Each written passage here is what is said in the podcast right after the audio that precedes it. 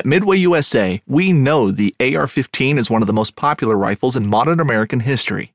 Known for its modularity and widespread use, it's often considered essential to any gun collection. The essential things you need to run an AR 15 are usually always in stock during shortages, things like magazines and 5.56 ammo. Whether you're looking to buy a new AR 15 or buy parts for your modern sporting rifle, log on and for just about everything for the outdoors, shop midwayusa.com. This upcoming concert season will be all about the boots, and Tecovas is your stop for the best in Western style. Tecovas has seasonal and limited edition offerings this spring and summer, including men's and women's boots, apparel, hats, bags, and more. All Tecovas boots are made by hand in a time honored tradition with timeless styles that are always on trend. And Tecovas has first wear comfort with little to no break in period. It's hard to find this level of comfort paired with this level of style. Stop by your local Tecovas store, have a complimentary drink or two, that's WCB style, and shop new styles. The smell of fresh leather and friendly staff are at your service. Many stores even have leather custom branding to make your boots truly personalized. And with regular live music and events, there's no in store experience like it.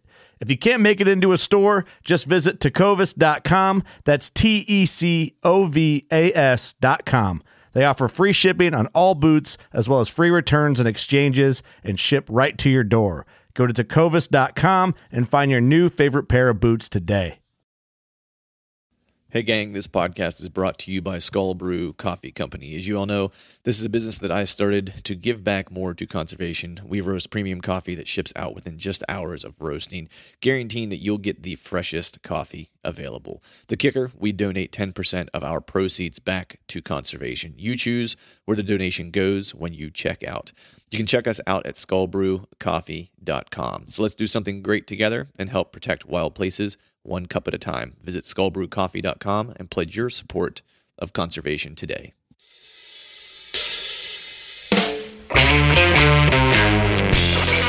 Hello and welcome to the Truth from Stand Deer Hunting Podcast. I'm your host, Clint Campbell, and you're listening to episode number 112. Today, John and I are joined by Cody DeQuisto for round number two of our roundtable discussion, where we answer your listener questions and talk about mermaids. So stay tuned.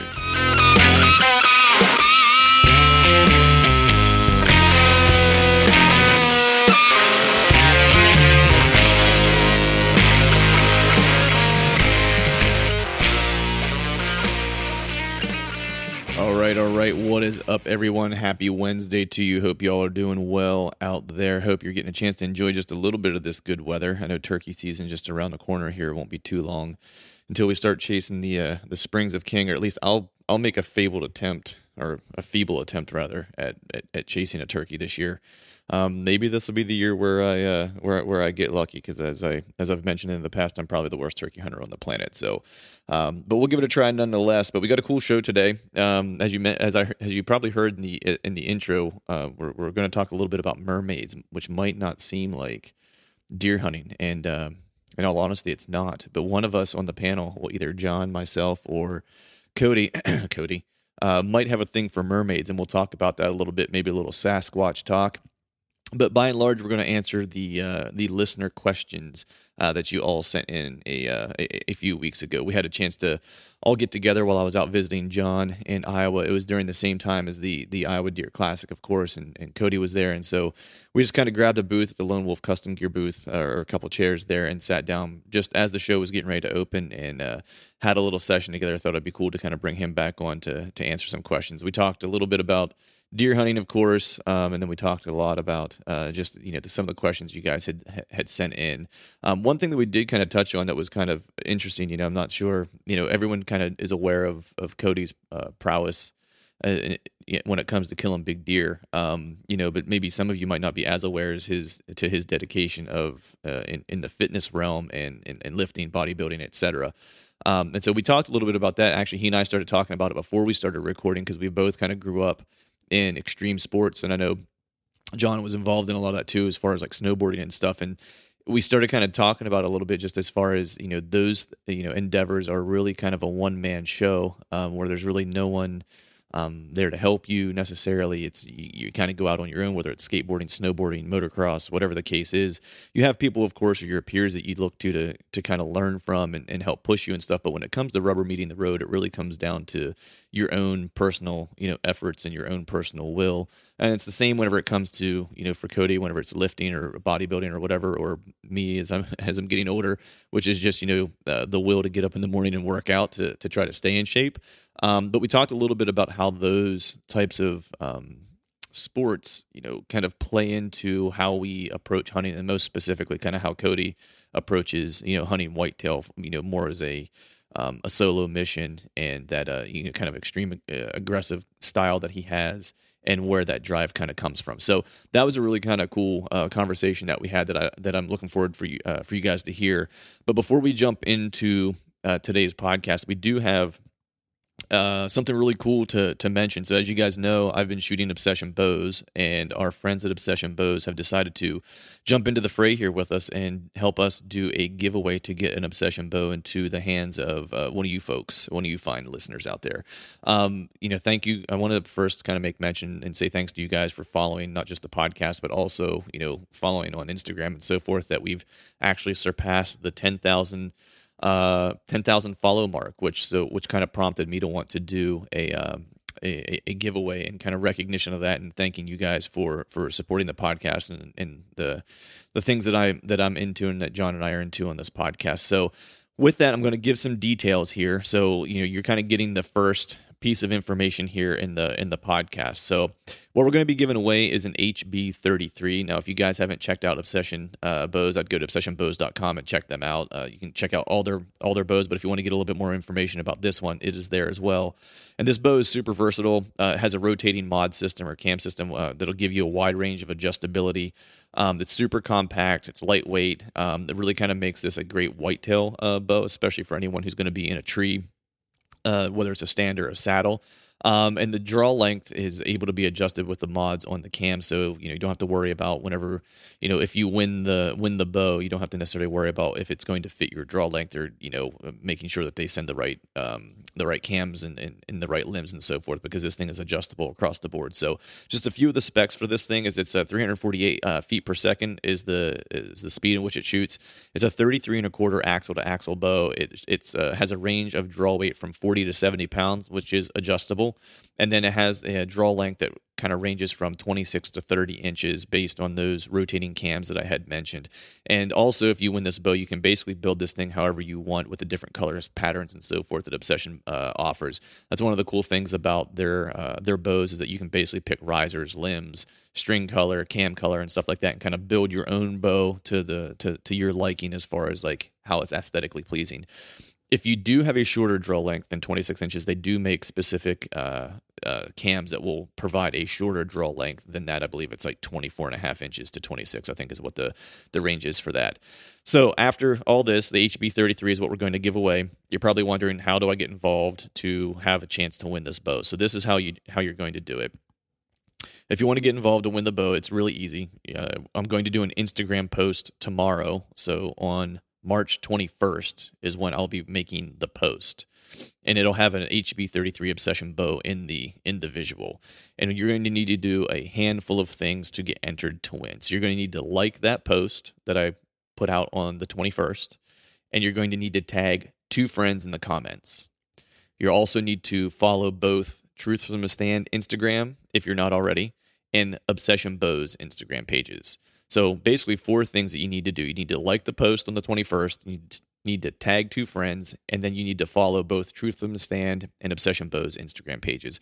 You do those four things, and we will put you into the running uh, for a random drawing to to pick a winner, and we'll actually announce the winner of the bow on the podcast that I'll release on the 3rd of April. So you'll essentially have a week ish to get involved in the uh, to get involved in the in, in the giveaway and then we'll do a drawing and then uh, we'll announce it on the third so good luck to everyone out there thanks to obsession bows for getting involved in the giveaway we'll probably have a handful more giveaways coming from our friends at Arcus. Uh, so we'll do some probably some broadheads and some product from uh, from Ramcat broadheads and so forth here in the upcoming future. So good luck to all of you out there. Uh, looking forward to giving away this bow. And then uh, with that, we probably should move into the uh, move just right into the podcast and get right to the meat of this thing.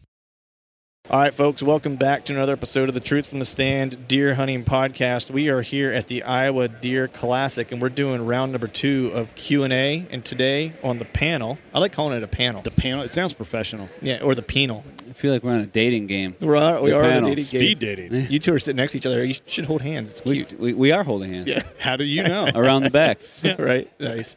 We're here to answer a few listener questions like we did last time. Of course, you recognize the voices. Johnny Utah Mulligan. What's yes, going on, brother? Sir, what's up? Good. Crashing at your house, eating your food, I know. put my feet on your couch. I feel like I need a cool nickname with Johnny Utah sitting right here. Well, you got what was the last time? You introduced everybody like, oh, this is this is Johnny Hitman Utah, Johnny and this is and this Rodeo. is Rodeo S- Yeah. Sylvester, like whatever. And it's I'm- Cody. and Cody's here too. Yeah. Co- I'm like, oh man, Yeah. Cody the Lone Wolf DeQuisto. How's they, that? They actually call me the Merman, but I'll, I'll, the Merman? I'll stick with. Dude, no. I'll tell you, if I had a name like DeQuisto, I mean that like conquistador. I mean that's you know what I mean. It's kind of it's got that ring to it. I like the Merman actually. That's Yeah. that's pretty solid. Merman. That's The Merman. we're getting a lot of heated discussions about the the topic if mermaids exist or not. Well, what do you think? Oh, they, they're out there. They're out there. They may not be out there right now. They were definitely out there at one point in time. It's only because your secret obsession with Aquaman. No, that's got nothing. That's got nothing to do with it. It's got nothing to do with it, John. Is there is, is there obsession I believe with- I believe in the aquatic ape theory. So I do think that there was some shit like that going on back then. Yeah, okay. I, am not going to disagree. I, We- I would could- agree.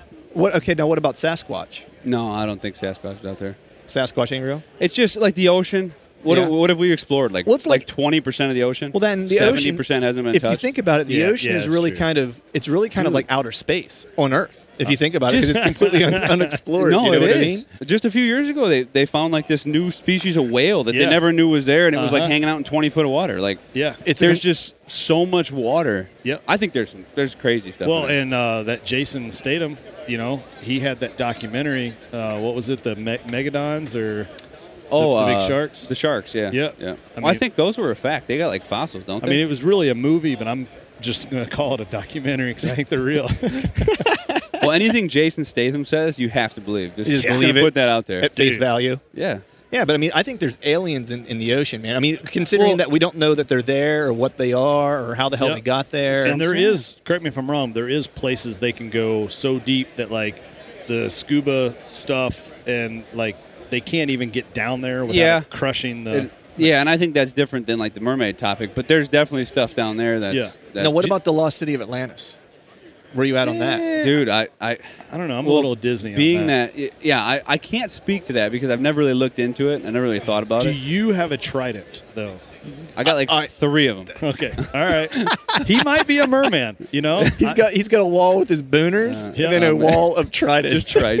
it's funny because so there was a, there was a bodybuilding competition that I did a few years back, and um, they always have like for the overall you get like swords. It's like you win like a Oh, sword, yeah, right? Yeah, yeah, yeah. yeah. And I was at uh, a competition with my buddy Irving up in Minnesota, and they had uh, axes. You know, it's like you know up north. You know, I was Yeah. like, oh man, that axe. You know, I want to win it. Yeah, dude. And I seen one where they had a trident, and I was like, That's pretty- I got to enter. I got to enter it. that's pretty cool. but I never did. Well, speaking of bodybuilding, that's a good segue, actually. So- Thanks for the setup. Appreciate it. We're gonna move Not it- intentional. not intentional. But yeah. But he, we're just As he's flexing, right. We're just over here. professionals at this. It's how it's, how it works out. Yeah. So we're going to do a Q&A here. We're going to answer some listener questions. A bunch of you guys sent some stuff in on Instagram, and so we're going to try to do our best to get through as many as we can before we go to release Cody back to the uh, the Lone Wolf Custom Gear booth here as uh, the, the show's starting to pick up. But uh, the first question is something Cody and I were talking about right before, as you were walking over, John, as we started kind of talking about our past of extreme sports and how we were involved in skateboarding, snowboarding, you Yep. know, whatever the case was. You know, you know, Cody, of course, is into fitness and working out, bodybuilding. I like to, you know, work out as well, and I love MMA and that kind of stuff. And so we started talking about like how much does our past of like being involved in extreme sports and the mentality that it takes to have that kind of like one-on-one or a single person kind of approach where you're either going to mm-hmm. succeed or mm-hmm. fail in your own accord there's no one that's really going to be able to help you how much does that play into our approach to how we hunt i thought that was kind of an interesting topic and like what we started talking about was that you know cody of course is known for being super aggressive we both we hunt all kind of in varying levels of aggressiveness and i'm like I like type two fun. So I like things that are hard. I like tough hunts. I like to go places where my chances of success are maybe lower than usual, and that it takes a little bit more to get it done. But you have a safe word. But I do have a safe word. Yeah. Okay. but I never use it. Yeah. So, how much do you think that kind of approach plays into the aggressive kind of mentality that we have for hunting? I mean, do you think you take things from that? Yeah, no, I think um, you know, I think people they toss around like the terminology like alpha male or this guy's, you know what I mean?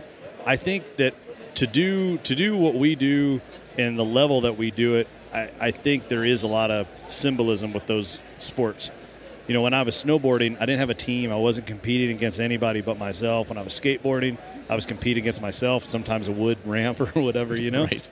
Um, but also it doesn't matter i think also if you're in on a basketball team or a football team um, even though you're in a team setting every individual has to hold their own and hold their line or or make that block or make that pass or the catch so i think there's a lot of things that you can take away from sports traditional sports mm-hmm. you know what is you know a, a bat and a ball i think there's a lot of things that you can take away from that and that parlays into what it is we do. Mm-hmm. And I think the bottom line is, is you know, if somebody has that inner drive, if they're willing to push past and, and keep challenging themselves. Yeah, I, I get it too. I get, I think I agree and I don't agree to what you're saying. Just mm-hmm. because I think in a team sports setting, you can always be carried, and You can, w- when you're, you know, there's there's there's always those guys. Now, I, when you start talking about really upper upper Like level, professional level where those guys are all in it. I right? mean, yeah, and there, but even then,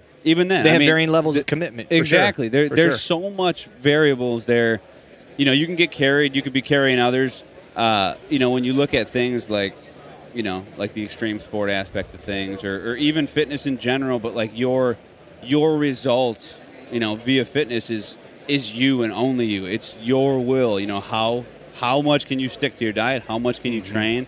How much can you be smart about things? Sometimes you can overdo it, but uh, it's it's the same thing with um, you know uh, hunting. Man, I think it. We were we were jiving on that a couple minutes ago, and it was just a really cool thing to look at because I not only correlate a lot of my go get 'em attitude that I that I attribute to like whitetail hunting comes directly from bodybuilding, Yeah. and I didn't even realize it came from the extreme aspect, extreme Until we started talking until we about- started yeah. talking. Yeah. and then I started thinking about it, and I'm like, dude, my attitude toward skating and snowboarding is is ultimately what put me out because I was so aggressive at it. Yep. You know, and it's you know, but it was, and I can even thinking about more into it now. You know, I'm aggressive, but you know, to a conservative standpoint, just like I am with hunting. Right. But I know that it's consistency and it's being there and it's getting the shit done. Like, Yep. you're not just gonna go nail that like you like you were talking about that tre flip down a five stair if you're not fucking hammering it. You know, and you Right. don't you know you don't put in the work. So, Yep. um, No, I 100% think the Yeah. same think the same, man. Just like the will, like you got to have the willpower, the drive, the, the the willingness to get hurt. You know what I mean? Especially Yeah, in some of these extreme sports, and know that like you're gonna have to bounce back. take failure. and that's the one thing that we were talking about was like because in extreme sports, man, there is. You know, when people watch, we'll just use X Games as an example, right? Or like a skateboard competition, or whatever. You watch them land all these amazing tricks and stuff like that, but like you don't see like the six months it took them to learn how to land that, where they failed for six months straight at that one, you know, mm-hmm. Mm-hmm. backflip move or whatever, you know, and that they were falling into those pits full of all that soft stuff for like six months. You know what I mean? It's like that was six months of failure to get to that one moment of of success. Yeah, or even street, you know, more so in the street aspect. You know, these guys, and you know, it's not so much of a thing nowadays with social media and and, and content burying content. But back when like video, like skate videos were a thing, Yeah. Yeah. and like video productions, mm-hmm. like that was a skater's job was to year round land those shots. Those those ten to twelve shots to get a part in that video, mm-hmm. and that was a yearly th- like that was their their you know you didn't like you said you don't see the, the busted knees and the in the you know just bloody freaking. How many times and- you caught a handrail in the nuts? You Oh what I mean, yeah, trying to do a dark you see grind. That, You see that one three second clip, like, shh, and then I mean, you're that's it. You know, it's, Right. it's Yeah. so it's pretty. Well, um, you know, I've I've had the pleasure to um to meet and become friends with uh, a guy, David Wise, um, two-time Olympic gold medalist freestyle skier, and and when I met him, I'd seen him on the slopes and I'd seen his stuff on X Games and ESPN and all that kind of stuff, and I'm like, sure, the guy's very talented, right? right. and then we met. And he's a, he's an avid hunter as well. And to meet him, you know, he kind of struck me as like an average dude. You know what I mean? Mm-hmm. Like, um, then you start thinking, oh, some people just have that God given ability or the talent that they're just really good at certain things. Once we became good friends, I started following him on Instagram and always watching his stories when he's in training mode. Holy crap, man. I mean, dude's like, we go to the gym and it's like, oh, I'm there for an hour, two hours a day. Maybe I'll do two a days. This dude is training like 12 hours a day. Yeah. And I'm It's like, not an accident. No, I'm like, this is it. So yeah, he has that mental drive, and yes, he has some God-given like genetic abilities to do what he so does. So let me ask you this. but he kills it. Here's the biggest question. Well, you said he's an avid hunter. Yep, yep. He is an avid hunter. I just, you know, I, you think about it in, in the retrospective. Somebody like that, you know, let's say you take Michael Jordan, right? Mm-hmm.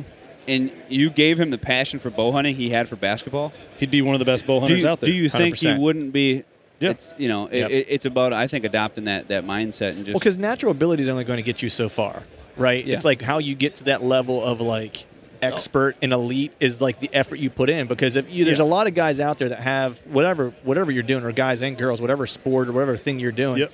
There's a lot of people out there that have the same amount of ability that you have, right? The difference between those who are elite and those who are good is the work that you put in Yeah. to kind of capitalize on your abilities. Well, and I think it comes down to three three components: uh, um, ability or talent. Right. You know what I mean? Yep. Uh, access.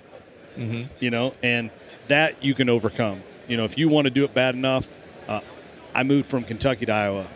If you want to do it bad enough, you can go do it. Um, and then inner drive, you Yep. know, to keep to keep trying to be better and be better and be better. I mean, like this guy to my left, I don't really like him that much, but I know he's a better deer hunter than me. Cody so I hang out left. with him. I'm on the right. so he's a better deer hunter than I am. So uh, and, and no, and, and, you know that was one of those things where like you and I have had conversations. Like I'm in Iowa, I've, I've had the opportunities, and I and I've told him straight up. I'm like, hey, this over the course of this next season, like I want to come up and spend some time with you because you can learn from everybody. You know, Yeah, And I- it- it's a it's a, it's something I want to get better at, and I'm not. I'll never admit that I know everything. I can learn from this guy. I know Yeah. I can. You know, so yeah, I mean, I think even when we sit and we talk about talk like this, like we all pick little things up from each other, like that Sure. are just like small little things, and that's the biggest thing is like is watching guys who are really excel at something. Yep. They're always able to pick something up from the person who's not as good because they're they're trying something a little bit differently because they maybe don't have as much ability or they don't quite understand something yet. You know, I'm hoping Cody picks up something from me at some point, but you know, we'll see. I've, I- I've already learned so much, John. yeah. Right now he's going, yeah, me too. So much. like No, Please I'm a, say see, something and- intelligent. But, but that's the thing. Like I, I keep a, I think I keep a pretty open mind about all that stuff. And like you said, if you want to get better, you can't, you can't close off. You got to be. you got to look for it everywhere. Yeah, exactly. I mean, and you're gonna. I mean, it's. And I always, I feel like a, a broken record, but we talked about it, like with the fitness thing. It's just Yeah. like, okay, if you're doing a diet that ain't working, well, just Change the diet. change it up. Yeah. you know, change up your diet a little bit, right. And try and keep changing it until you find out exactly what works Yeah. for you. Yeah. And then you know, then just hammer it home. And you know go now, all in. but Yeah. will also what will also happen, just like whitetail hunting, over the course of time. Let's say all of a sudden that diet ain't working, Mm-hmm. and you're not cutting anymore, or you're not maintaining anymore. Fucking switch it up again. Yeah, you got to Yep. tweak it. Like you know, it, tweak it, just like plateaus in lifting. Yep. You know, if if you your main goal is to bench press 500 pounds, right? Mm-hmm. You might go on a year routine where you're constantly making advances, and you know you get stuck in that routine. Well, then all of a sudden you hit the plateau. Well, if you can't adjust for that plateau, you're never going to hit that 500 pound bench. Yeah. You're never going to kill that bigger deer if you don't get out like And sometimes you got to go backwards to go forward. Yeah, so it's like maybe you have sometimes to do. change your, your your routine up to where it's like maybe you were benching 450, right? You have to change your routine because you're not growing anymore, and then maybe you have to scale back to 375 and start at that point to kind of Oh, yeah. to kind of move forward. So it's always a, a balancing act between like doing some, something that's familiar and doing stuff that works, right? And I think Yeah. that's kind of like the important thing whenever it comes to hunting is like that. I know you've been two episodes we've done together. It's like that's the thing that I'm taking away more so than anything of, of implementing more next year is not continue to do the same things that hurt me in the past and try Yeah. to look at things differently. yeah, yeah, yeah. You know what I mean? what is it? The definition of insanity? Yeah. You know, keep doing Yeah. the same I- thing, expect yeah. a different result. Yeah. yeah, Right? yeah, yeah. Yeah. So um, And that's something that's and also, hey, what about this one? You always miss hundred percent hundred percent of the shots you don't take. Yep. Correct. 100%. Boom. Dude, Yeah. Boom. let Mic drop. We're done. Drop. We're done. Cut the episode. Yeah, let them fly. let them fly, boys. You know, I think that was a. It, it's weird, but you think I think of little things like that. I think I seen that on a, a gr- back when I was in like high school on like a, a history teacher's wall or something. It was like a basketball player, and I literally looked at it and I'm like, it's fucking It's true. Yeah. it Yeah. is, I mean, you know? it's- I mean, it's just like a lot of these deer scenarios. Like I get a lot of people that I talk to that are like, oh, well, I'm not gonna, I'm not gonna do that, or I'm not gonna chance this, or I'm not gonna try this, and I'm like, well, you'll never know. Yep. Yeah. Could have he could have died, but not that I'm saying go go at everything with a, such a you know uh, half cocked approach, but you know Yeah, I mean, you have to take some calculated risks Yes. sometimes. You know what Yep. I mean? And that's kind of the approach. Yeah. So Yeah. the next question here is kind of kind of falls nicely off this first one, which was this person's asking, what do we do to prepare during the off season to maintain success in the field? So Cody, Sure. we'll start. So off season, what what do you do in the off season that kind of helps set you up for success? I'm drinking a lot of milk. Drinking a lot of milk. Drink your milk, boys I and had to- girls. I had to throw that in there. Um, so it's funny because I was just thinking about this too, and like, and not to get too off topic, but we were talking previously about my visions on. I think of these deer, you know, in a sense of like I think of myself when I'm training, you know, in, in terms of like okay, trying to grow muscle, needing rest, you know, versus rat growth and, and pressure and all that stuff. So, um, but at the same time, I think out of season, what what gives me this so much drive and intensity when I'm hunting, or, and then I'm able to keep hammering it day in and day out for months, and then, you know, not get any sleep, you know, I mean, and not have a problem with it, is that I'm not beating myself up in the off season. right. Like, it, it's like I, I look at that as an off season. You know, you'll hear that all the time. There is no off season. Like, okay, Yeah. well, good luck with no off season. Like, You're be burned just- out by next season. That's just not the way I look at things. Yeah. Just like like now, I, I guess it. Well, no off season doesn't mean you don't do anything to prepare, right? Yes. It's like, and that's the thing that people need to Uh-huh. understand. It's like, I think what you're kind of getting at is that there is always things you can be doing, but you have to be mindful of how much you're doing and when you're doing it. That way, you're you're performing at your peak when it's prime Yeah. time, Yep. right? It's like I'm not going out in the timber and grinding it every day like I do during hunting season, but what I am doing is shooting my bow a couple arrows every day. Yeah. You know what I mean? Which is like not taxing on my body. I get to spend some time at home with the wife and the kid. They feel cool about it whenever I do leave in October because I'm kind of spending time when I have the free time.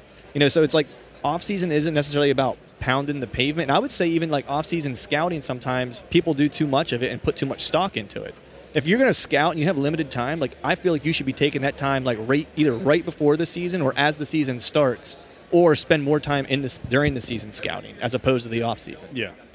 And I do like. Uh, I get what you're saying too. Um, I would probably say I definitely like to do scouting around this time of year uh, after the season's done. I who doesn't like to go pick up antlers? Or Right, at least yeah, look for yeah, antlers, but for sure. I'm more so. I mean, yeah, I'm trying not to burn myself out. Not that I would burn myself out. I think I would just keep driving for it, but more so trying.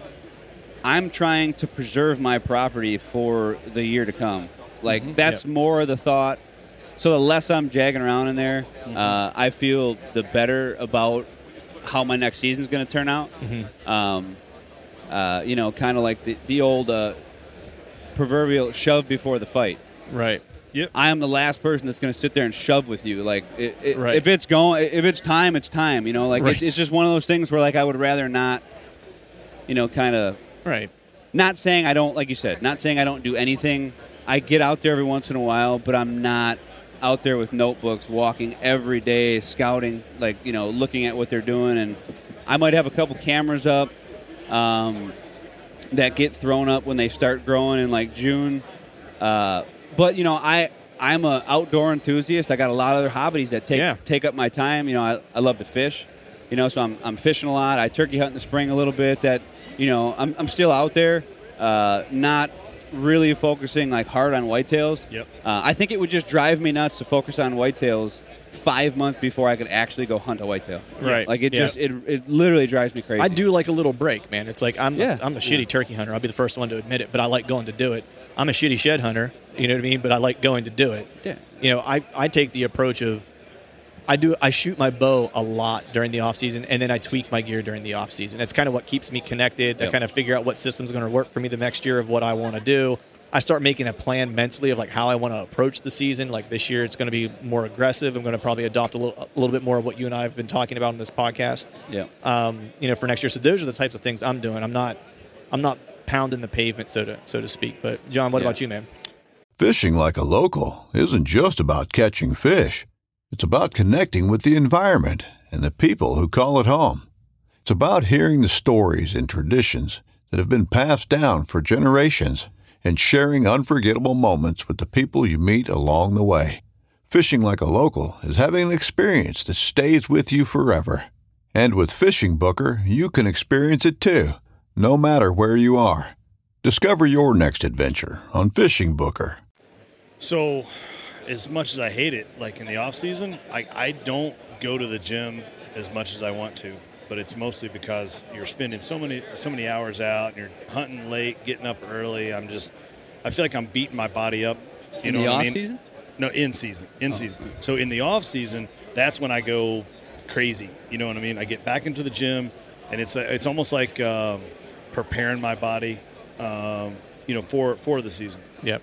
You know, in a sense, but um, yeah, I, I enjoy tweaking on my equipment and, and making little changes here and there, things that I can make little improvements on here and there.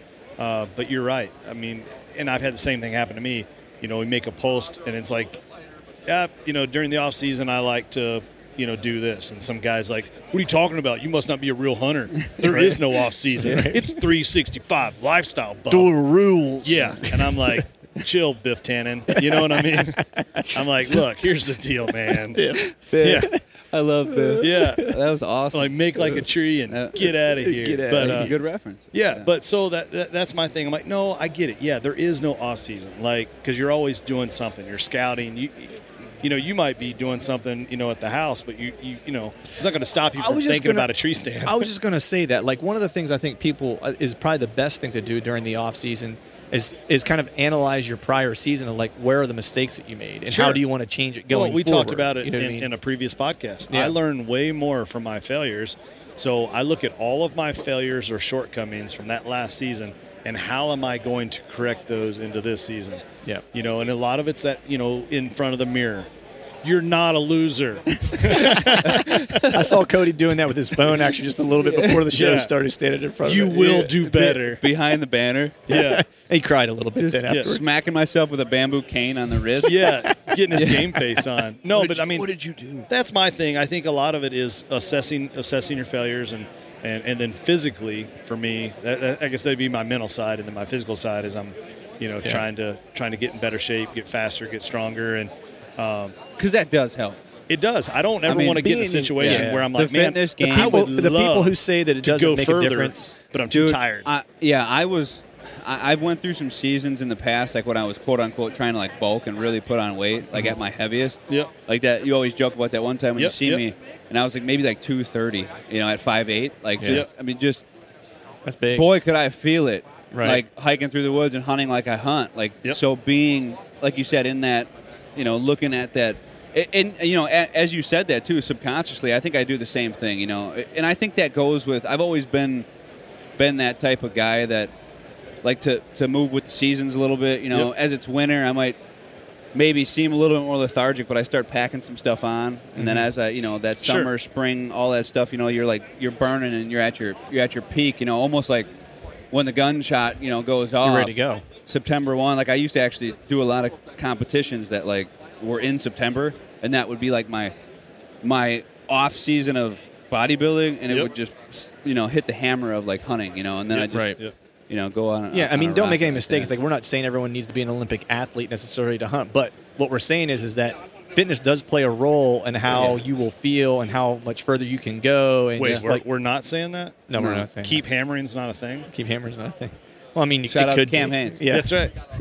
we like I you, mean, Cam. come on. Yeah, yeah. yeah, yeah. We're not. Dude, we're that not guy's knocking. that guy's a freak. He is. Yeah, He's a- it's I mean, like yeah. Let me let me. I don't run Let me 60 say- miles a day. That guy is a freak. I'm not knocking it necessarily. You know, definitely going out west, you definitely there is a level Well- of uh, endurance and shape you need to be in Little to go bit out to do that. style do that hunting. hunt. To hunt whitetails, being in shape will help you. Yeah. You don't have to be, but it will definitely help you. Oh, Like, yeah. For like simple things like this, most back pain is related to a soft core, right? Yep. So if you have a better core and you're better in shape, you're going to be able to sit in your tree stand longer, right? It's not going to bother you as much. So it's little things like that. If time on stand is equal to more opportunities, then Oh, yeah. if you have a strong core, you will have a strong back, which means now you can sit and stand longer. That's those are the kind of things that I think about it when I think about fitness and how Yeah. it relates to whitetail hunting. Western hunting, different animal. Well, and that's the thing. I've never. I'm not a Western hunter, but I look at guys like Cam Hanes, and he jacks me up just because I'm like, oh, dude, that's awesome. Because like, he's. I see like the stupid stuff that I, I push myself to when I get in the in the grind, and I see that he just keeps upping it and upping it and Yeah. upping it, and he's just Yeah. whacked out. You know, as far as which I love that. Like Yeah. that's awesome. You know, I mean, I, I've I heard him say that one time. Uh, I heard him talking or something, and and I've gotten the same thing. People tell you, oh, well, you work out too much. Well, who the fuck says so? Like, Yeah, who yeah. says that? Like, wh- Right. How Yeah. could you say that to me? Nobody, Right. nobody needs that kind of negativity Yeah, in their yeah, life, Cody. Eliminate those people from your life. It's, yeah, it's just one of those things where, and I think I heard him say the same thing, and I was like, "Fucking right on, Cam." yeah, right. You, yeah, yeah. whatever so whatever each cool. person needs, man. You know what I mean? Yeah. Everyone has a different level. Like some people don't need to work out every day and feel good you But know, and, how- be, and be cool. You But know, some how- people need to. How easy must it be for him to get up those mountains? Oh, Oh, yeah. man. oh my yeah. god! Yeah. Just Yeah. The recovery time. You know, I For mean, sure. just Well, it's you know, he yeah. does those one deals where it's like a 24 hour run. yeah. Yeah. And didn't he like bang out like 120 miles or something crazy in 24 hours? Like Yeah. that's Yeah. nuts. Yeah. Now I- I'm feeling a little bad about myself. Uh, yeah, I think Yeah. I'm gonna have to go run You know tomorrow what? or something. Yeah. Probably shouldn't have I had think we that should deep wake- fried Twinkie. I think we should wake up early and go do a little Cam Hanes tribute around the city to Des Moines. Yeah. Around That's the city of Des Moines. Yeah. Nice. Yeah. But- All right. So this next question, this fella writes in. This is more specifically for Cody. He's he's shot this in and one wanted this question. So I guess John and I can leave. So I guess John's going to answer this. one. Yeah. Great. He said uh, he wanted to hear how how you like approach your setups, your stand setups. He said, um, like when you when you find a buck that you want to hunt, you know, what do you do and what do you look for the moment you find and pick a tree, and what does what do you use to kind of discern where you set up exactly? Um, definitely, you know, uh, it's definitely a puzzle. So I'm using all the pieces. So everything that's went into the, you know, the the looking for that deer where I think he might be, you know, like feelings I have. If it's all clear as day there, like I find a, a spot that I know he's bedding in, well, then I'm just gonna try and, you know, uh, pick a tree that's gonna be right for that wind. Um, for when he comes in, or I'll, I'll back off his trail a little bit if I can't get in there. I do like a nice tree. Uh, if it comes down to tree versus uh, like spot, I mean, I'd go spot all, all the, the All whole day. time. You know, Yeah. so if it's a little tree, I'll get in it. If it me, if I got that perfect wind, so Mm-hmm. I think I have a um, kind of a checklist. I like low sets. I like cover, but if I can't get them, I won't not hunt them just because they're not low and not in cover. But Right. more so, I just you know want a bulletproof spot with that wind um, to uh, uh, to make it happen. I don't know if I talked in a circle there, but No, um, that makes sense. I mean, it's, I think it's some of the stuff we talked about another time where you know you're kind of your approach because I know you're. I mean, guess uh, let's talk a little bit about. like, I'm an opportunist, man. Right. Like, so th- that's the thing too. Like, uh, if I see something in that setup that like might strive me to like not overlook the the obvious. Sure. Right. If I can do it, I can do it. You know, if I can, if I even if I find his bedding area and I got a good tree. Well, if I know I can just back up and get him on the, you know, where I think he's coming to that bedding area, I might not just go, because it is tough to get out of those areas. If there's, if it's an actual like bedding area, well, because you're gonna have bed there for a reason. and you're gonna have Yeah. other deer, you know, in there that you're gonna, you know, mess up when you leave, or if he does. So there's a lot of that stuff. So uh, Right. And so it's, you know, and I know that you'll set up too for an opportunity for a sitting shot too. So it's like you're Oh, also yeah. looking Yeah. for the position. yeah, and then that's well, that's something that um, that's something I'll make happen then with once I've analyzed the wind and then analyzed that spot I want to be in, and I got that, I'll get up there, and then my stand is always the same time, or it's always the same same way. Right. Um, there's maybe 10% of the chance or time that I'll do the set and not have that seated shot. And that's just because, like, okay, this tree is a hellion and I, I have to be standing or I have to be doing this. Right. And I'll kind of roll with the punches like that. But yes, that's that's definitely weighing into my decision. Um, and it also depends too the type of timber. So if you get even deeper into it, well, yeah, I'd like to be seated or I'd like to be seated when he comes in. Am I gonna need to like? Am I gonna be able to get away with movement? Do I have a big tree? You know, can I? Am I five feet off the ground in a pole in a little sapling or? So everything kind of goes hand in hand. Whether you know what the area is looking like, the type of tree it is. Right. Um, you're not going to force if you can back out and get him somewhere else. You're going to take that approach, right? But also, if, if this is a spot you need to be in, like you're the way you hunt kind of aggressively is like you're going to figure out a way to make that spot work.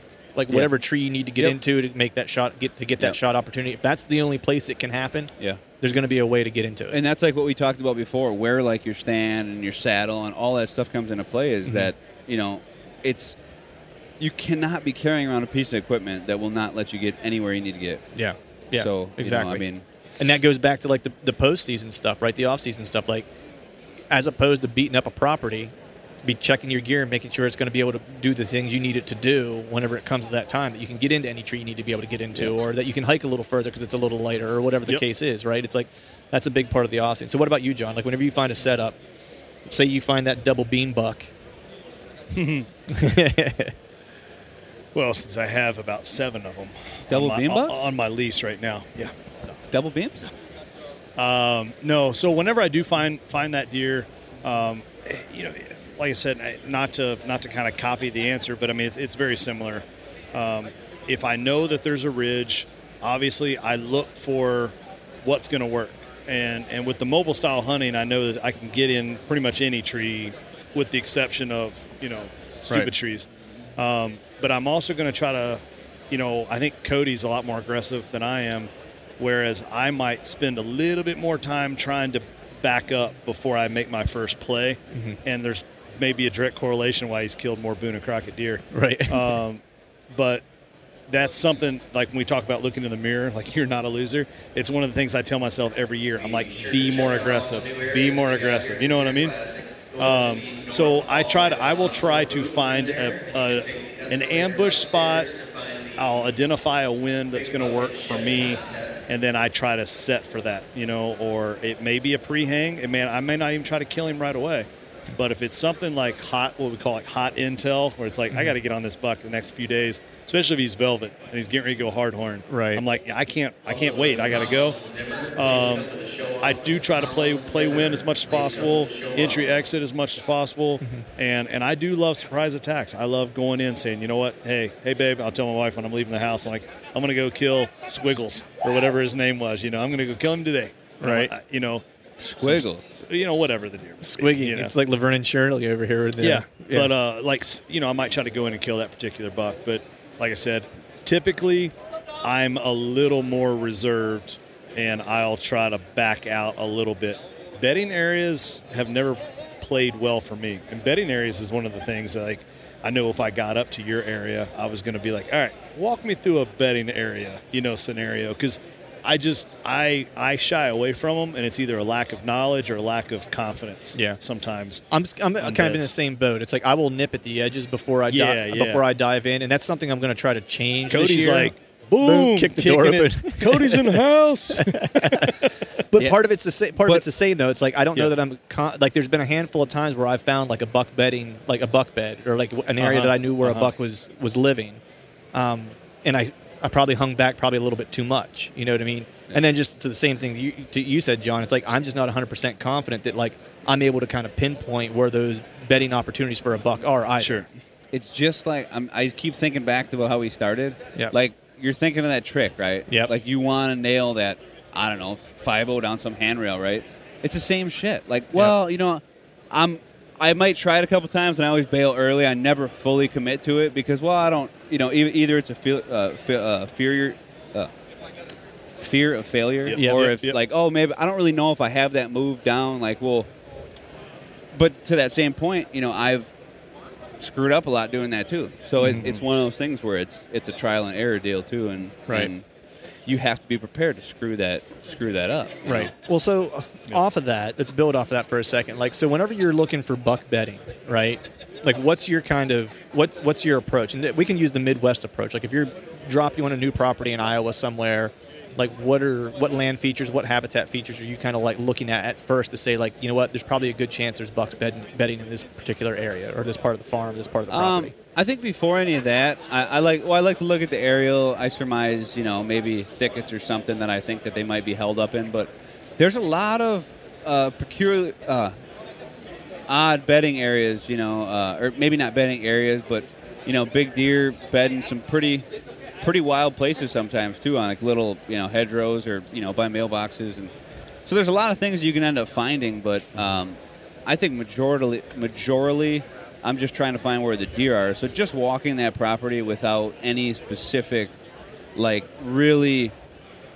Um, going to point A, going to point B, like just taking a nice stroll, seeing what's going on, um, surmising then after that after that walk of okay, well where where do I think these? If you're not getting super like you know not trying to pound it, but you're just trying Right. to learn a property, Yeah. like mm-hmm. you know even even learning stuff like there's there's farms that I've hunted, you know that you know you think like well shit man I'm gonna you'll learn more and more and more. It'll take it. You'll be hunting that place for 12 years before you really like, like Know it like know it of your hand. inside and Right. out. You know, Yeah. so Yep. just walking the place, seeing where deer frequent. You know, seeing you know different things that deer are you know eating in that area will give you uh, you know a, a big clue as to well okay where do I think they're hanging out. You know, if, Mm-hmm. if they're they're browsing here, they're you know their main you know uh, water source and just taking all these little little sort of things in account, you know, on a on a typical typical stroll of a scout would be would be probably like the best, Right. um, my best tactic or, or, or way about it. Right. And then, you know, the other the next step for you that I guess feel like is and what might be different than some people who are hunting buck beds is that you're doing a lot of in season scouting, looking at like fresh sign and, and, and Yeah. hunting hot sign. So it's like Yep. you're letting that kind of dictate then where to tell you where the buck is bedding at, at that moment. Right. Yep. So Yep. that's kind of the Yeah, and some of those yeah some of those areas can be the same um, through a long period of time, and some of them can change. And you know, Right. As soon as the rut starts coming in, you start getting a lot of you know squirrely. and that's Yeah. the and that's the type. You know, so when you when you look at it, it's really kind of a big a big change in in patterns the whole way, or, or at least the for the the meat and potatoes of the season, if you will. You, know, Right. you got that early and you got that late. That everything will gravitate back, I think. But um, or even too late.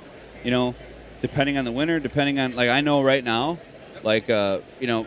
Every day we're scared these deer are going to start dying with all the freaking ice and everything. That's like uh, Yeah. they just can't get to anything. I mean, we've Yeah. been getting socked with snow, and we get a day that's 60 degrees, and then we get, you know. But to that point, you take a walk right now, and if you can't find where those deer are, I mean, like, Right. i- it's one of those.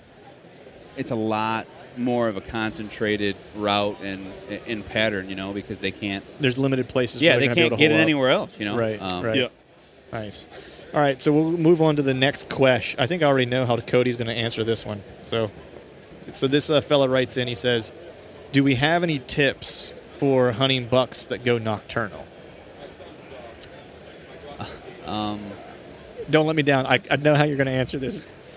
I'm, I'm scared. I don't know now because I thought it would just fly right out. I've got I've got two There- possible there's- answers I that he's don't going to think give. I, I so okay. I, I I would like to say I don't think there's such thing as a nocturnal buck, um, but I've I've hunted in areas where when the pressure's on, I literally have seen you know I know these deer wait till the cover of, of darkness to get up. With that being said, I think there's always somewhere you can kind of dip around on the other area. But if that buck, it, it, what I say to that is if you're so if you're so confident that this deer's nocturnal to where you know where he's at and you know he's not moving in daylight, well then you should go kill him. Because go uh, you know what I'm saying? Yeah, If yeah. you have that piece of information, it's like and this is a deer that I failed on, but like I knew this buck wasn't coming out of the swamp and I couldn't access the back of the swamp.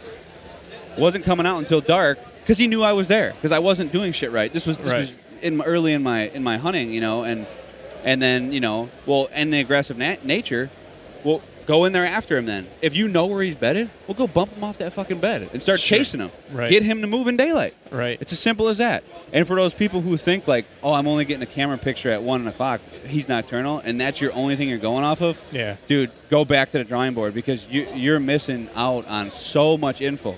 Yeah. Quit relying on those cameras with just a.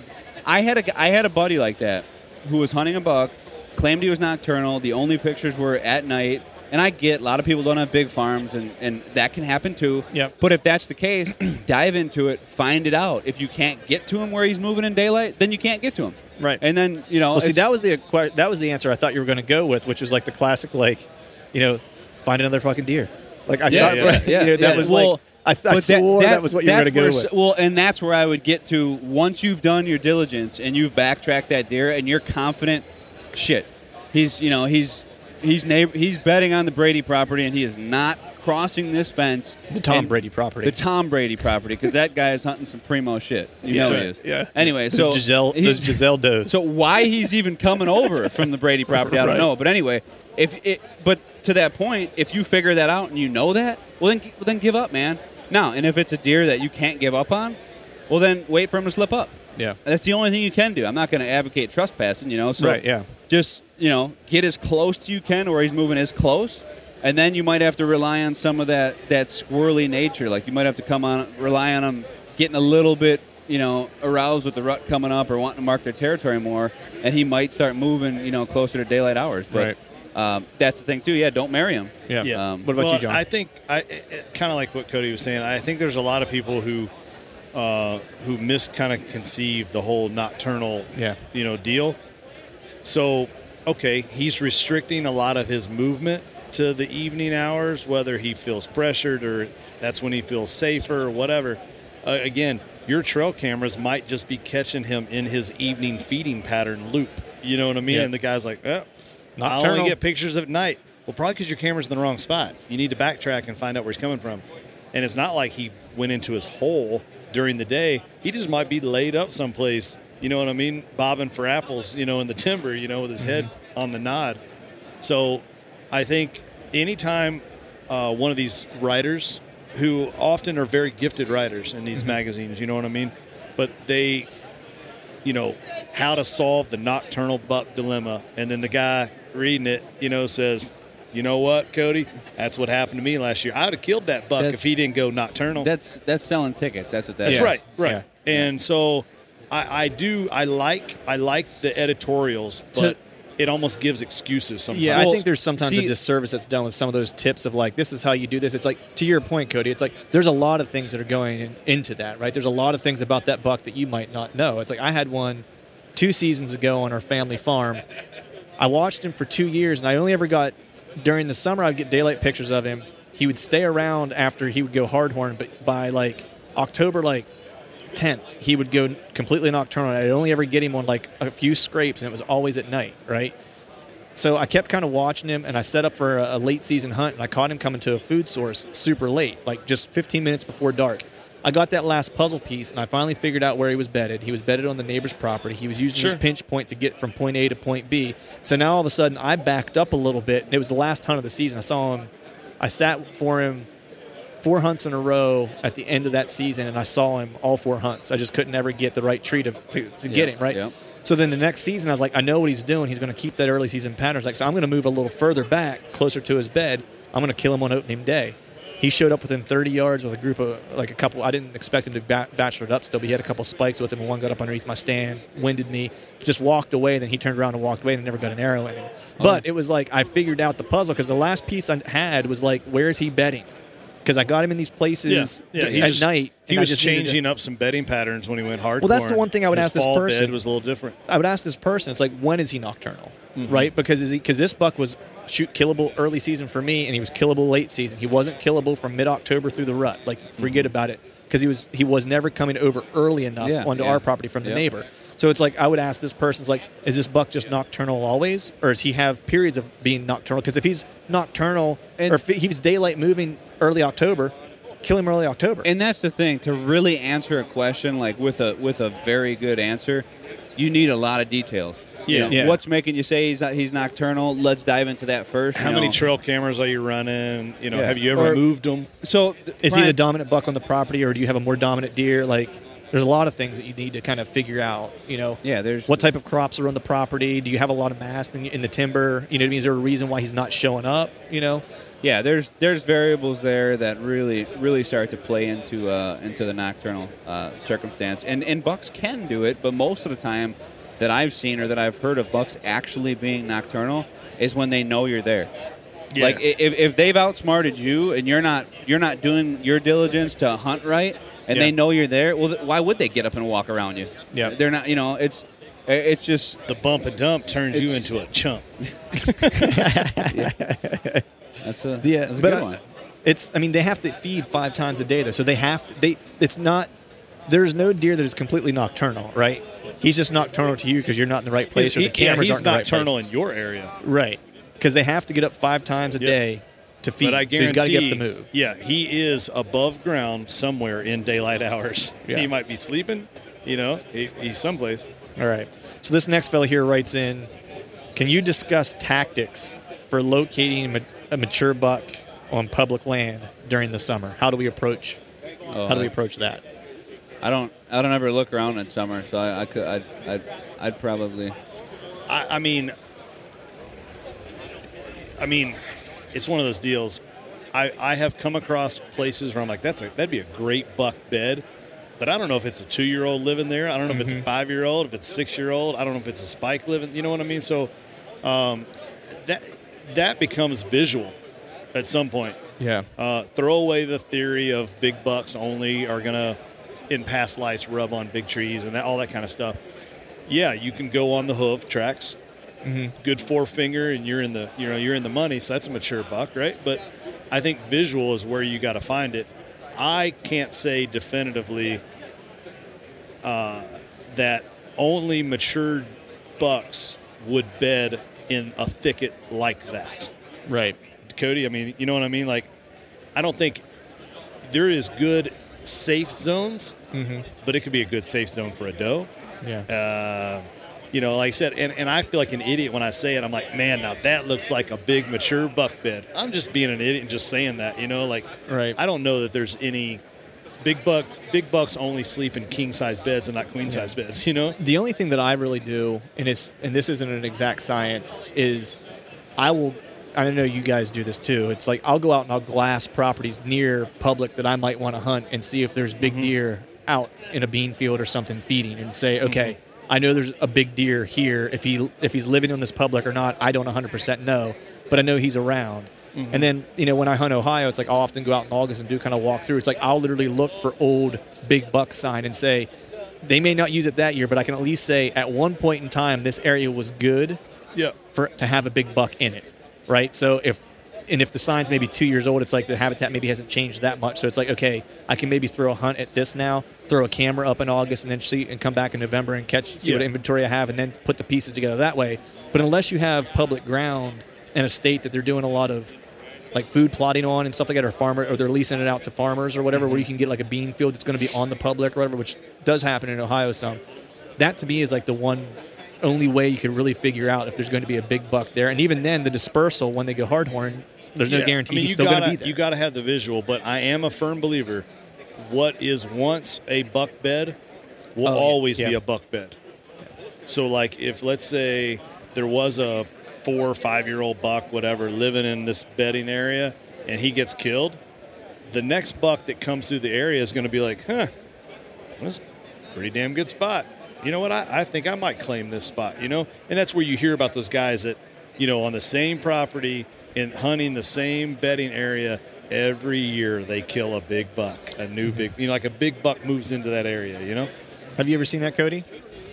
Uh, yeah, but I, I don't know if I would marry that theory personally. Like, like bed Would for you date bed. it? Would or- you date it? I don't know if I like the way this theory is looking. I don't, I don't know if it's up to my standards. Um, no, uh, I'm gonna slum with this theory for a little bit here. Okay. Uh, there's there's awesome bedding areas that'll always be awesome bedding areas. I think. I mean, I I'm not gonna say that like, okay, if a 200 inch buck beds here, a 200 inch buck will always bet here. Like it'll always be the mega giant that bet. I don't think so. No, no, right, Um, right, no. Now, I mean, and even, you know, it, it comes. I think a lot of that too is like, uh, you know, a deer's experience. And like now, there's there's spots that are always going to work out great for deer, just like there's there's those magic pinches that are always going to pinch animals down when they want to get from point A to point B. Right. Like there's there's that going on, um, but a lot of that, and I think what you're talking about is, I mean, if you're killing deer and you're harvesting deer out of an area, you know, you're always going to have another crop coming up. Right. You know, now I have seen areas that I've killed deer in within days, new bucks move in. But I think that's not like a bed scenario. That's more so a territory scenario. And you know, those bucks didn't want that competition of that, that big boy or that, that old deer. They didn't want to deal with the, the hassle, you know, uh, and its temperament.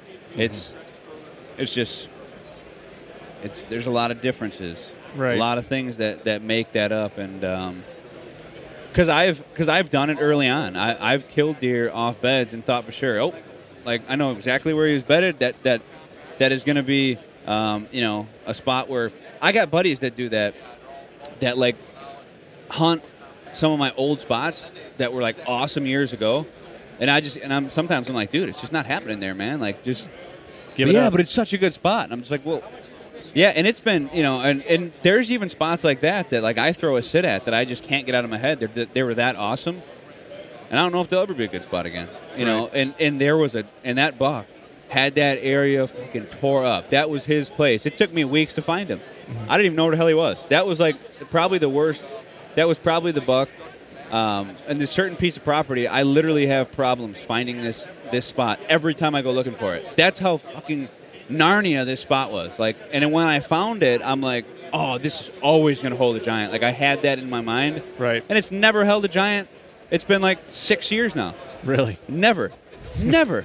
So I'm just like, fuck that spot, Right. you know. So it's just kind of And that's a lesson in getting married to a spot. yes. You know Yes, what I mean? is. It's like Yes, it is. because how many? I mean, that's one of the biggest things I think for most deer hunters is they think one spot produced one time, it's always going to produce. Now there are certain funnels, like you were saying, Yeah. like that are Yeah. always going to pinch deer down. Yep. There's always mm-hmm. so it's like, and I usually just refer to those as rut funnels, right? It's like deer are going to cruise Well, between a bedding two bedding and- areas, and there's yep. a pinch there. They're going to have to pass through. So it's like you're going to see bucks, but is it going to be the right buck? I don't know. Yep. But you'll have a chance to see bucks probably. Yeah, you know yeah. what I mean? Or you know, a lot of people now are like just really going crazy and, and doing a lot of timber cutting, like to force deer in certain directions. Yeah. And now, uh, you know, I can't. So that's something like I can't speak on any of that. If you have, if you got a whole freaking ten acres of shit hinge cut with goddamn you know pathways in it, well, I can't say that that's not always going to produce a giant. It probably will.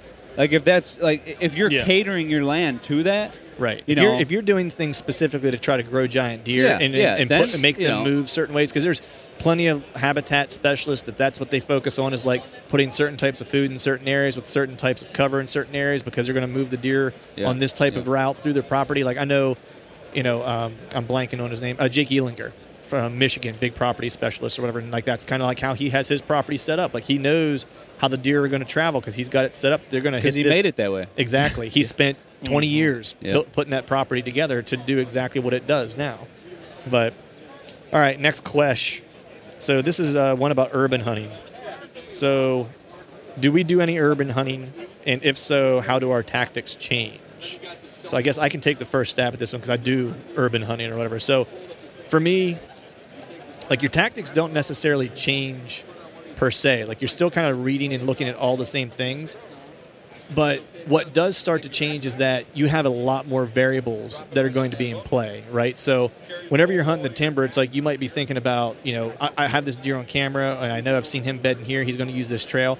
Now there's simple little things like the kids coming out to jump on their swing set, or the person walking their dog down the street, or the mailman just came by and dropped off the mail that are now going to start to change like how you hunt. You know what I mean? Or have to change or change or should change how you hunt because all those things or external pressures are going to change what the deer are mm. doing. The biggest thing that I learned this year in hunting this swamp that was ur- that was in a like a suburb setting was using the sound of the road as my cover walking in because there was only one way to get in this swamp and I knew that deer were bedding at the beginning of the swamp. I couldn't get access on any of the private properties around it to get in. So it was my only way in. And I was bumping deer every time I was walking through. So what I started doing was I stopped going in in the morning whenever it was quiet. I start I waited till traffic was heaviest, like around rush hour, like around nine o'clock, and I would walk in. And every time cars and big trucks would go by, I would walk. When traffic lightened up, I would stop. As soon as traffic started moving again, I would walk again and use the road sound as my cover sound as I was walking in. And once I started doing that, I stopped bumping deer out, and the hunts got a lot better. Now the deer Yeah. ended up disappearing, and I have some stuff to learn on that property yet. But that's kind of how things changed up for me. Is like your environment changes, so start thinking about how that environment has changed and what pieces of that environment can I start to use to my advantage now. So that's kind of my approach. I don't have a whole whole lot of experience with very very urban situations. Um, I had a property in downtown Cincinnati, hunted it two days, and killed that second morning. You know, went in there one evening, no good. Left everything in the tree. Came right back in the morning, um, and and was able to, to get one. It was a, a late uh, uh, October 26th, you know, something like that. But um, what I thought, and I still believe, in an urban situation, I think you can get away with a little more on your scent. They're used to smelling, you know, humans, especially some if the humans spots, are some living. spots you'll smell someone's laundry. Yeah, you know yeah, what yeah, I mean. Like yeah. legit, it, depending on how close you're set up to like the I yard. played on that, and and was like, I can be as aggressive as I want, and it literally this deer walked down my trail, followed my boot, you know, foot, footprints right in, and and me and my my hunting buddy Mike at the time, he was running a camera for me that day, and there was a place in this field where we stood there, we stopped, and we were like. I think that tree will work? I'm like, you know what? I don't know, maybe that tree there. And we literally kind of did the little dance, you know, on the ground. And when the buck came in, that's what the buck did. The buck was kind of like looking around and ah, I got an arrow in me. I'm dead. You know. That's my experience with urban urban hunting. I think you can. I think you can.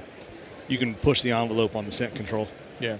Any thoughts from you there, Cody? Uh, yeah, I, I I agree with like the scent control too. I mean, it, I'm never gonna probably go in a spot where I know my my wind is wrong just from I can't get my I, Yeah, I don't know I can't get get with it, but I definitely get that.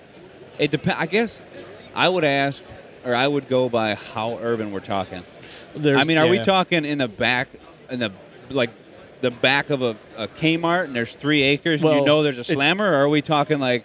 Oh, this is a nice, quiet subdivision on the outskirts of the city. Like, well, so I just recently, so I that's two scouted. totally different things. So I hunted one that was like behind like a subdivision that was near like a, a, a gun, an outdoor gun range, right? Yeah, There was a swamp yeah. that was in between the gun range and in between a bunch of houses, right? And it was like 25 acres, right? So that one's more a little bit like what John's talking about, right? Where you have people's laundry, their kids are running around the backyard, so they're kind of there's human scent around them, so they're not as worried. Oh, Now- yeah. Now I've walked through a place and scouted recently, one that was behind a shopping plaza. Yeah. That was along a railroad track. those that was the honey tor- holes right there. well, Oh, it yeah. was tore up with some. It was tore up with some serious sign. You know what I Yeah. mean? Like to where Yeah, those deer definitely are more used to. I mean, they're they got people walking. You know, it's it's like these you know parks and stuff, and you know you see deer, people feeding deer, and um, there's urban areas that are you know fenced off and people hunting on adjacent properties. But you know when you got you know when, when these deer are going through their entire lives of uh, you know being fed by humans and not being bothered by humans, and they don't really have much to worry about as far as like predators go. Like, dude, it's like you know, I mean, you're what better scenario could you have to like just go kill something? I think. Right. Uh, so that's where I mean, but I've you know I've hunted some pretty cagey deer that were in like that other setting. Like, oh well, there's like here's a subdivision on the end of a farm road where it's like, yeah, you're in city limits, but these deer are still living in swamps and they're Right. still like you know I mean Yeah. they're still deer. Yeah, they tolerate all the, the people and the commotion and the sense, but they're Yeah. not they're not dumb and not that like well those city deer like the really urban ones can can get pretty lax right. and and those those are I got I got a couple of friends that kill some really good urban bucks all the time just because Yeah. they got that you know dialed in. Yeah, there's a couple dudes in Georgia, I think, in Atlanta. They're just killing Oh, yeah. hammers. dude. Yeah, Like I think he killed like a, I think it was a 200 inch deer that he killed this year. One of them. He was Yeah. hunting it for like six years or something like that. Something Oh, yeah. crazy. All right, next question here is, uh, this one's kind of a fun one. So, what's the craziest thing we've seen while hunting? Craziest thing you've seen in the timber while while you were hunting? Or it might be not in the timber. It might be at your truck. Who knows? I like this question. Yeah, this is this, could get weird. this has got me this has got me thinking. I'm trying to think of. Uh, so the, for me, the craziest one in the timber was is I got way too close to a mama bear and two cubs while I was in Alaska, and I like an idiot. I was watching the cubs, letting them get super close, and then mama came around the corner and. I had to change my shorts pretty much, and then I looked. At, I was hunting with my dad, and like once the bear finally left, and you know I thought I was gonna have to shoot from the hip in defense, coming right for me, and uh, I looked at my, I just turned around and looked at my dad and said, "Yeah, I'm ready to go now." like I was like, "That's it, I'm done." So that was kind of probably one of the craziest encounters I've had, or craziest thing I've had happen to me in the timber. Hmm. Like, is there any like you know? I you know what? It might actually be this past year, actually November eighth, this past season. Um, and and by crazy, I, I mean it wasn't like anything. You know, I saw a zombie or anything like that happen, or a Saw a deer, mer- a deer a came- mermaid? You just yeah, got me. saw a merman. Just hooked me. yeah, Cody just sat up I straight. saw, I saw a you know a deer come As soon as you walking said in. zombie, I was like, "What'd you say?" What zombie? Yeah. Um, no, th- this past November, November eighth, it was uh, it was the craziest day I've ever had in the woods. Um, we videoed foolproof. There's no like me just exaggerating. Um, we grunted, snort wheezed, or rattled in um, like 13 different bucks in an hour. It That's was just- bonkers. Any good ones? I ended up shooting one of them. Oh, yeah. Um, so, I, I mean, it was just So nuts. you went. So you went pretty basic with this with this scenario. yeah, yeah, yeah. I feel like you have a good one brewing, No, Cody. dude, I feel like I don't want to end end John's here. What? 13, No. 13 bucks. Yeah, yeah. That's no, pretty it- impressive. It was pretty Yeah. cool, and it, it was it was one of those deals where before that I can always say that I'd only rattled in or grunted in maybe six bucks, a hundred percent. Not like you rattle and then 30 minutes later he came in. You know, to me, if you're rattling one in, he's there in 15 seconds. You know, Right. that was that was pretty friggin' awesome. Uh, I've never seen anything like that. It was, and after like the fifth buck, I'm like, oh my god, I've never had a day like that before. And then the next one happened. I was like, I I'm can't the world's lose. best rattler. You know, Nice. All right, Cody, what do you got? Uh, Craziest thing you've seen in the timber? so we grunted when, him.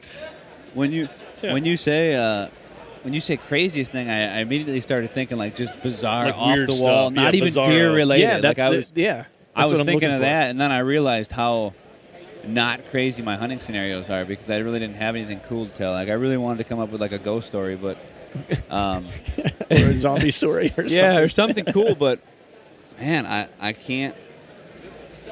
Are you stumped? I think I might be stumped on like what is the craziest. This guy's gonna have to tune back in. I'm gonna have to think about this. We'll I'm do it. We'll think do about another this one for a while. We'll come up with a crazy one. All right, we'll move on. We'll move on to the next one. So this one is. Uh, I'm looking here. Oh, this guy wants to I know: like that question. Do we do we like that question. do we piss out of the tree stand or don't, Yes. or, or use a bottle? Yes, I do. I do too. I literally there was probably like a handful of years I used to carry a piss bottle with me every Yeah. time until I accidentally thought it was my Gatorade and I stopped. Yeah. Ooh. No, just kidding. Now, no, no, no, no, no, no. I will say the only time I would, and, and I and I yes. don't do this during the season a lot. I don't drink a lot of coffee. so, don't? Uh, I do drink a lot of coffee, but in the season before I head into the timber, I won't drink coffee for that sole purpose. If I was a big coffee drinker, then I might be more inclined to to urinate into a bottle or a bag or something like that. I'm a firm believer that the the ammonia smell dissipates. It goes Yep. away in like 10, 15 minutes or whatever. I, I don't know that a deer could come up to a to fresh urine and say, ah, "That's that old that's that old jerk John." That's J Bone. yeah, and it's J Bone there. J Bone's in the woods again. I was like, oh, let's beat it. pissing all over the place. And, and, and the theory behind this is, is I can't even tell you how many times I've w- been walking into a set and I know that there's a scrape within 50, 60, 70 yards of my set. And I'm like, eh, pee right in the scrape. Yep. And I'll have deer there within five minutes covering up my scrape. You know, that big, that big buck, you know, that when I said the one podcast, buck lure, Yeah. they're like, we got old, we got old J Bone mature buck over Oh, here. J Bone mature We got to cover him up. what about you? You Are you bottling it? you You, let you I let pee the, in my you, pocket. you, pee in your pocket? No, no, no. you let the bird Uh, fly out the tree. I don't have any. I, yeah, I, if I got to piss, I piss. yeah, It's, a good, Um, it's a good. It's a good way to approach it. Now, a lot of my shots are. I think I'm conscious about like the, the direction I piss off my tree, Mm-hmm. maybe.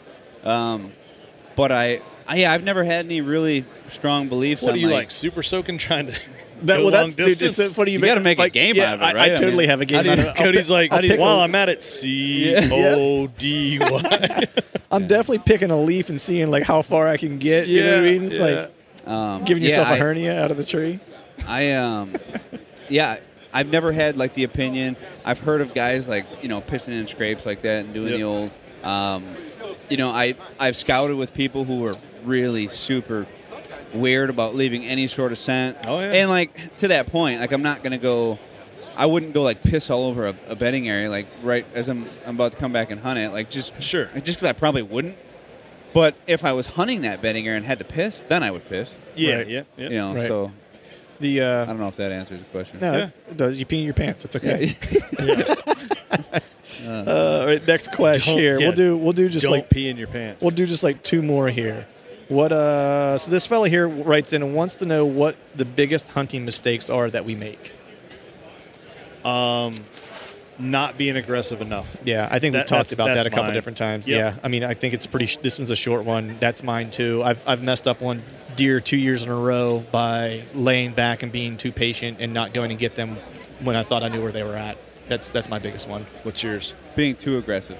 Yeah, oh, I was gonna. I was gonna say. you just That's screwed up all my plans what for the next hell? year. this podcast is over. I'm selling my bow. It's too hard. Um, biggest mistake. Um, like is this like during the season or just in general? I, Yeah. I think in just in general. I think I think it's just in general, but it's like I thought about. I mean, you could think about it if you wanted to get it into like this past year. If there was anything, Um, you, I think I, I've. This might sound like a broken record, but my biggest mistake is dwelling on dwelling on past, Uh-huh. dwelling on past stuff. I think Mm-hmm. it's, uh, you know, that, and I, you know, not getting into archery more as a sport.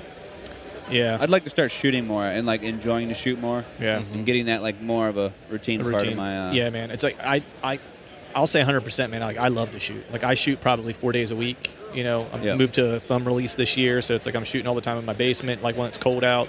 Yeah. You know, and I just like the act of shooting. I'll get home from work and fire off like six, seven arrows. You know what I mean? And then feel good. And it's like that way. It's like when I pick it up, it doesn't ever feel foreign. It always just feels natural. Whenever I hit the season, there's no like, oh, I got to get in shape for this. It's just like pick it up. It's like it never Oh, left. yeah. You know. Yep. So last question here. So this fellow writes in and says, well, first one is, is I'll, I'll, we'll do Oh, two. it's two-part. Well, yeah, there's there's Two two. part question. Um, so this one he says, any way I can get first dibs on some of those mini steps. Yes. there is there is there is There's a way you can get website first dibs and an email list. We didn't yeah, so we didn't open up uh, the pre-ordering yet, but if you email us, which we've had a lot of people do this, so we're we're definitely getting pretty swamped on this. If you email us um, inquiring about the sticks, you're automatically put on our, our contact list uh, in the order we were contacted via email. So, Right. like the first run of sticks, stands, all that, uh, there'll be. Uh, we're going to do a limited edition run on the stands. Um, sticks will be standard, but uh, yes, email us. Email us and let us know you want them, and then you'll you'll get on the on the list. Cool. Uh, I, there was one uh, that came in through mine. Um, Hit it. what Well, that's optics? not- let's let's back up a little bit. here. He's still hung up on the dough font. He's messing up. No. Yeah. Um, Uh, what optics do you do you run? Um, I'm running Maven optics right now, 10 by 42s. That's that's my go-to. I'm running the um, the B1s. I'm sorry, B3s, and I also have the C3s as well.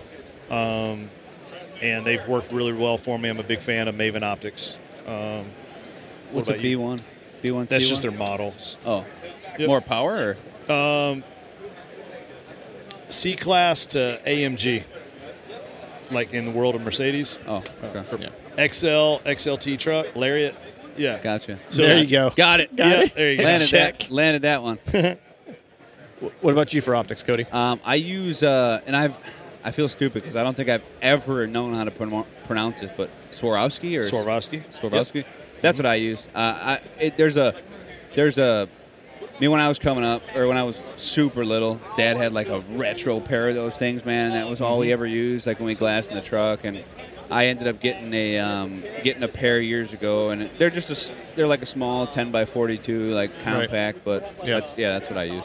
I use uh, Vortex Diamondbacks, 10 by 52, I think. I've actually heard good things about the Yeah, I picked. So funny is like I never used glass to hunt whitetails for years. Never. Very, I would take a small pair of binos. I would break them out once in a great while, right? And then when I went out west for the elk hunt, I picked up a, good- a, a good pair of binos because I knew I was going to need them. And now it's like I I don't I don't go on a hunt a whitetail hunt without them. You know what I mean? But they they're good. They're rugged. They work well for me. I don't need anything more than that. You know, they're they're a good price point. I want to say they're probably like around 200 bucks or something like that. yeah I've heard, Um, I've heard good things about those ones. you know so they, they, they, they do the trick for me but So we've been doing this just a little over an hour.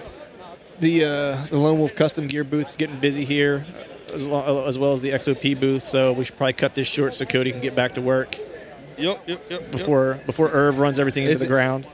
Yeah, yeah. We got. I gotta. I gotta wrangle these guys in.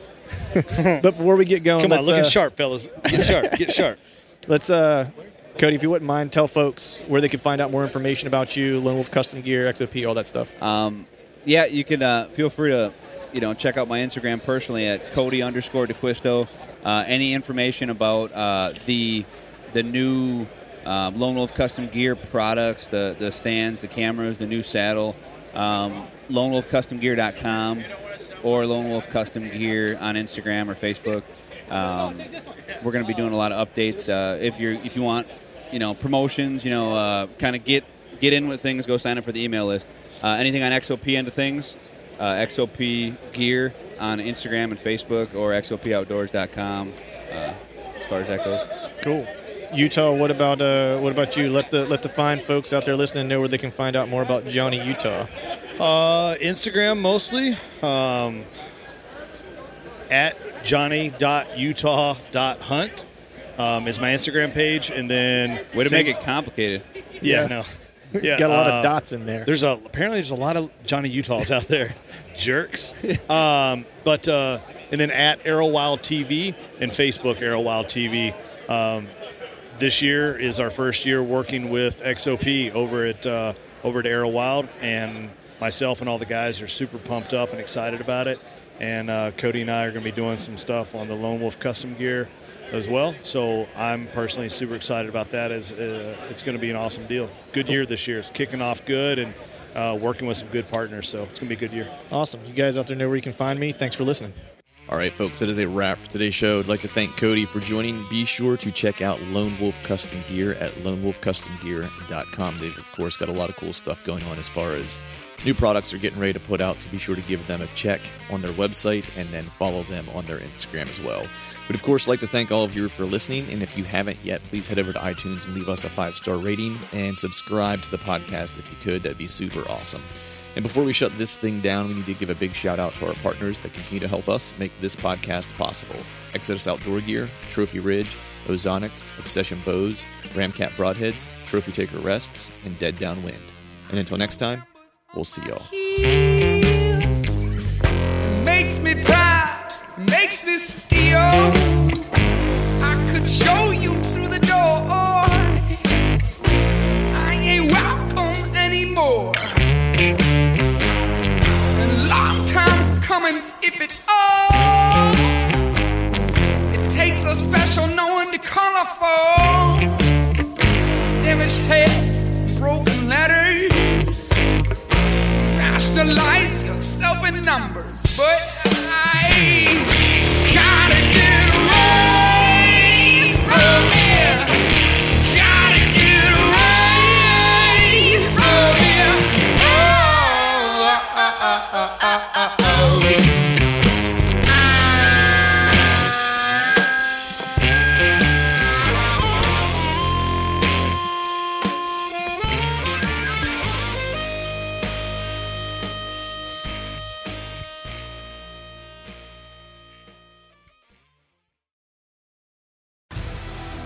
want to succeed, you want to fish, you want to be one of the greatest. Oh! Tune in to West Marine's Life on the Water, presented by Costa Custom Boats, every Saturday night from 7 to 9 p.m. Eastern on Waypoint TV.